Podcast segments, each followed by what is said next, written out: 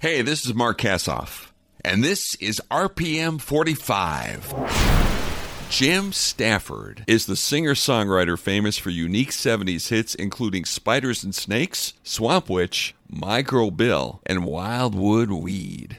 His great sense of humor and charm led to success on a bunch of TV variety and talk shows, and even his own summer variety series, and a regular role on the Smothers Brothers Comedy Hour. We talk about all of it on this week's episode of RPM 45. What my podcast is about is uh, people from the 60s, 70s, 80s who had top 40 hits. So you Yeah. definitely are one of those people. Yeah, I had four or five of them. You sure did, yeah. And I want to talk about Yeah. them, but I want to talk about you too. Uh, you know, just uh, start out, maybe find out about how you got into this whole thing anyway. Pretty much the whole deal was because of um, my friend Kent Lavoie, who recorded under the name of Lobo. Oh, yeah. And Kent Lavoie uh, came by one day, and this is how things can work out sometimes. It's so weird. He came by one day and was curious about whether or not I had been writing any songs or had anything I might want to record. And I had one thing that I kind of liked, but he didn't. It was called Someday Soon, and I think it sounded too much like other other songs. Uh, it was like Someday Soon, you're going to hear me on the radio, some kind of a thing like that. He didn't much care for it. But I said I have another song, a talking song called The Swamp Witch, and he heard that and he got very excited. And I was actually kind of surprised that he was excited about a talking song, a song with, without without any singing in it really at all. But he liked it, and so he and his producer co-produced it. My first song, which was uh, The Swamp Witch, and it got into the top forty, but barely. It it got to number thirty nine. That's all right. Yeah, that, right. That's what I said. It counts. it, it counts, but it barely. But then the next one was Spiders and Snakes, which, which got to number three. And uh, I couldn't get past The Way We Were by Barbra Streisand, which was number one. And number two was Seasons in the Sun. I bet you remember that. Maybe a long yes. time ago, though. Uh, well, I was a top 40 Yeah. DJ back in those days, so I, I played your records, Yeah. and I had to play Seasons in the Sun. Yeah, that about Yeah, drove me and so- crazy. yeah, I couldn't get past them. Spiders and Snakes was an idea by uh, uh, David Bellamy of the Bellamy Brothers. Dave wrote the part of Spiders and Snakes that I liked, which was just the first line of the chorus. I don't like spiders and snakes. That ain't what it takes to let me. I just took that one line and wrote, wrote my song around it. And I Oh. added, uh, uh, "You fool, you fool, like I want to be loved by you," and uh, and then I, I, I laid the story out. But I knew that just that part, I don't like spiders and snakes, and that ain't what it takes to love. I thought that that much was a hit. Well, you know, the hook is everything, right? I mean, you got to have that hook. Uh, you ain't kidding, right? And that's a great hook, isn't it? yeah, it is. He gave you the hook, but you made it into a story. Well, you you're not going to believe this, but I worked hard on that song for three months every day because I couldn't solve it.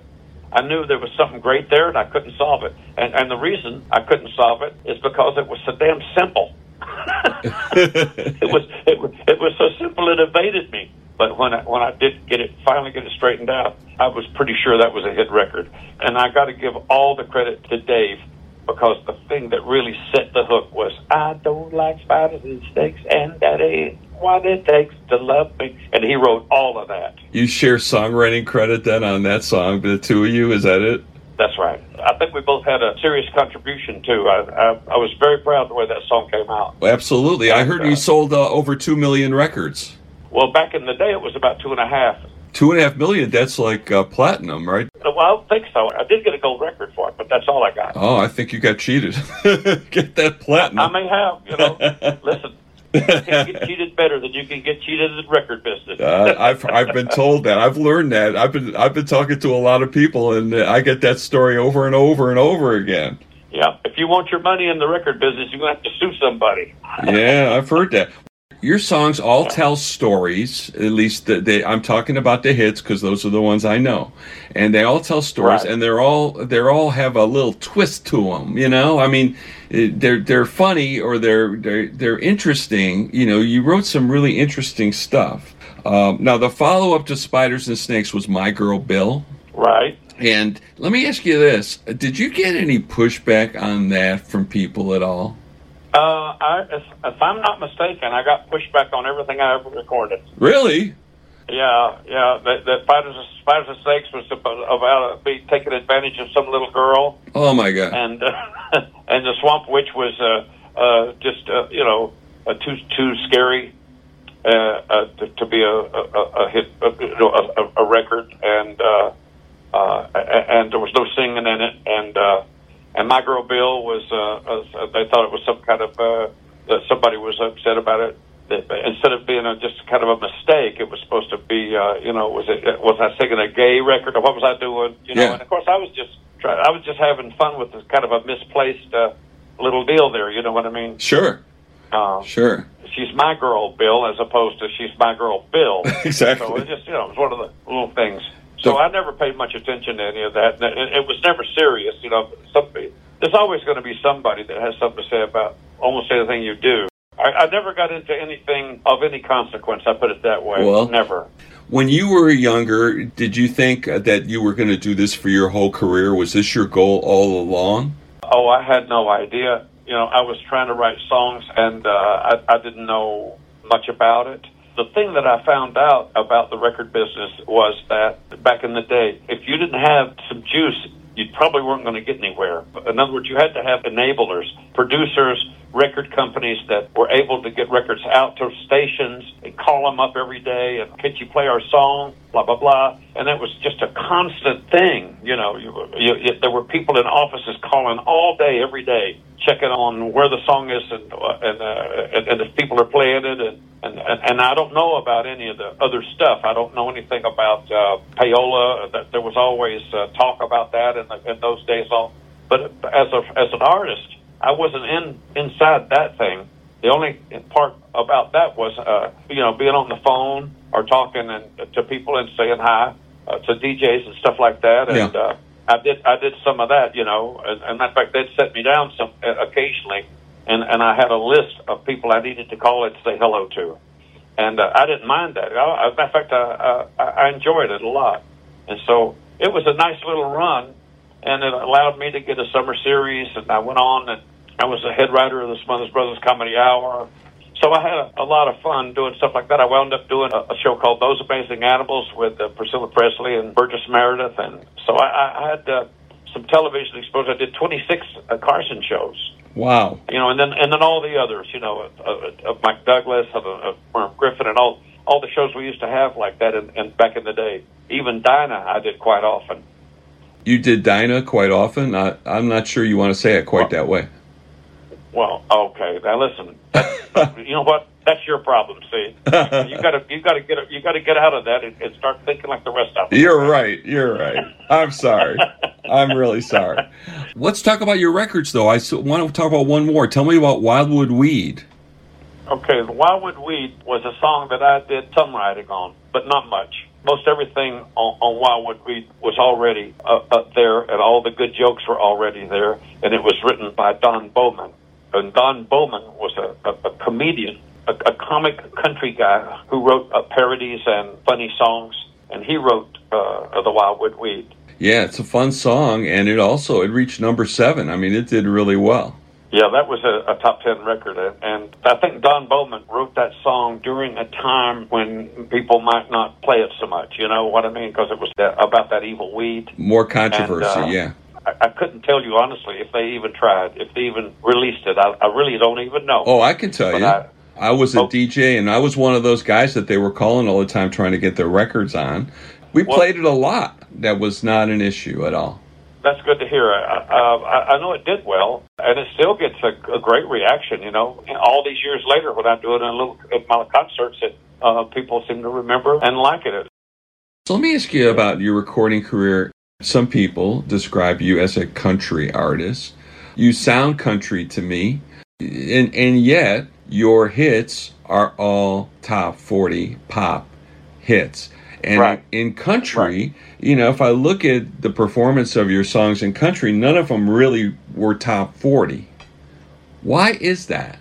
Well, uh, I never had a, a lot of uh, luck in country music. I, I don't really even remember what I specifically released to the country stations and so forth. Uh huh. I, I don't remember having too much success in that area. Like you said, my songs were pretty much all pop records and scored in the pop field. And so uh, I, I don't have anything against country music. I like it just fine. I just haven't really connected too much in, in that area. Uh huh. And also, I must say that uh, after I've done what I did and I've been, uh, you know, out and around quite a bit, and I wound up uh, doing some shows in Branson. The Roy Clark Theater used to be there, and, and a lot of us would come in. Everybody would go in for like three days. So he'd have two or three acts in one week. And so everybody that came to that theater looked around that town and said, "My gosh, this is uh, where all the country people come to see a show. I, if I play here, I don't have to go to them; they'll come to me." And so all of a sudden, you got Boxcar Willie and Roy Clark and Wayne Newton and Andy Williams and Tony Orlando all piling into Branson. And we had probably, I would guess, a 30 year run of bumper to bumper traffic, uh, people coming to Branson to see shows. Uh huh. And there was quite a few theaters all over the place. And you've got And, one, uh, right? Yeah, I have, yeah, the Jim Stafford Theater. I I got one little uh, run that I did that I'll tell you about that kind of gives you an idea of how many people were coming to Branson. My theater seated uh, 800 people, and uh, I did two shows a day, seven days a week, all sold out for 13 years. Oh my God! Wow. Got to be tough working seven days a week, though. That when you're doing something like that and it's working really well and all, you don't think about it. It's just too much fun. It's just way too much fun to think about because you're just doing shows all the time and trying to work on new material and recording things and making videos. It was uh, wild and woolly in Branson for a long time. And now it's, it's kind of settled in a little bit. I'm not saying it's, it's not busy anymore. It's, they're doing uh, quite well and, and adding new shows and, and, and new attractions. Now, do you live there year round? Uh, yeah, yeah. I've been in, here in Branson now for a, a pretty. I don't even know how long, but I, I think it's probably 25, 30 years. Okay. It's been a pretty good, a pretty good while. So I want to talk about a little bit more about your TV because you did a lot of TV. I read somewhere this morning that you were on the Love Boat.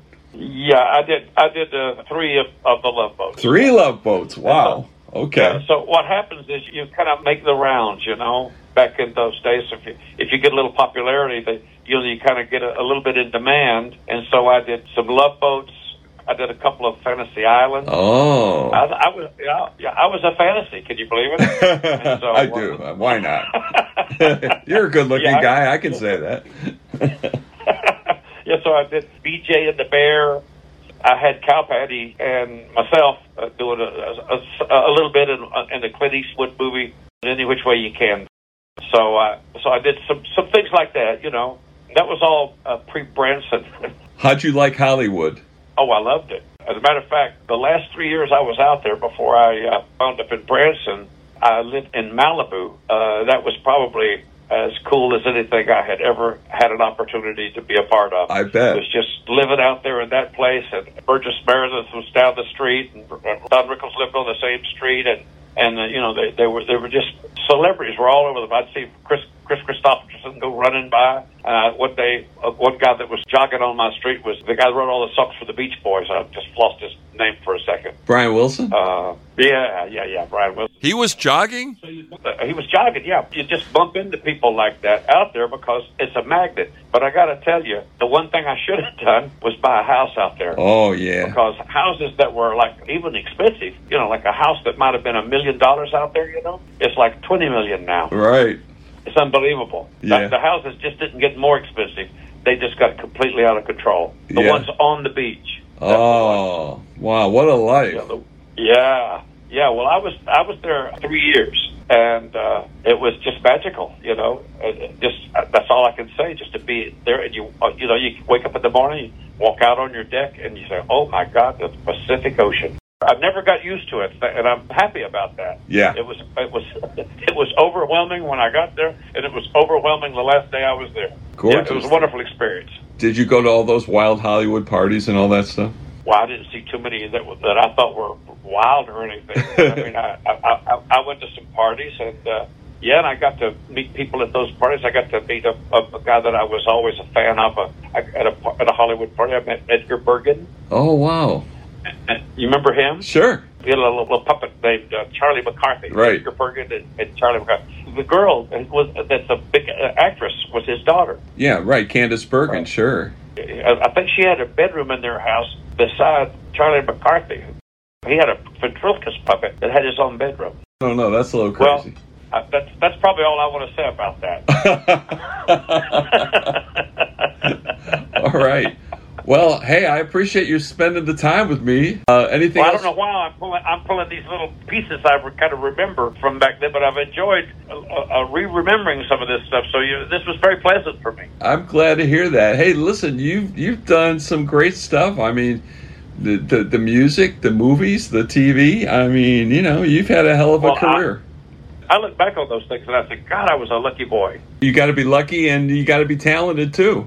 You damn sure have to be lucky, brother. You said it. No matter, you know, there's no telling who's out there right now that just didn't get the chance, or or maybe people out there that are about to get the chance. There is no question. I don't care who it is. They had to have some sort of luck if they had any success. So I got one more question for you. Uh, I heard you describe Okay. yourself as shy. Uh, yes, I, I think that that's one of the reasons that me and probably a number of other people get into show business because we we, we want to fight that, you know. And so and then you so you have to say, well, well, you know, I I, I, I got to learn how to do something if I'm going to try to you know, overcome my shyness and all. And so I practiced with my guitar, and tried to figure out how to do little songs and all of that. And I think a lot of it came from trying to get over being afraid to, of, of audiences and being, being scared to be out there. Uh, you know, you may have heard this. Uh, I've heard it. Uh, fear of public speaking is stronger than the fear of death. Yes. For a person that's died out there a few times, I, I've had it both ways. but it, it's been a, a wonderful experience for me. well, hey, it's been wonderful being on the other side of it too. I've enjoyed your work. Thank you. I, I appreciate uh, having an opportunity to, to chat about it. All right. Well, thanks so much. Thanks to Jim Stafford. Nice guy. And thank you for listening. We'll be back next week with another talk with a hitmaker from the 60s, 70s, or 80s on RPM 45.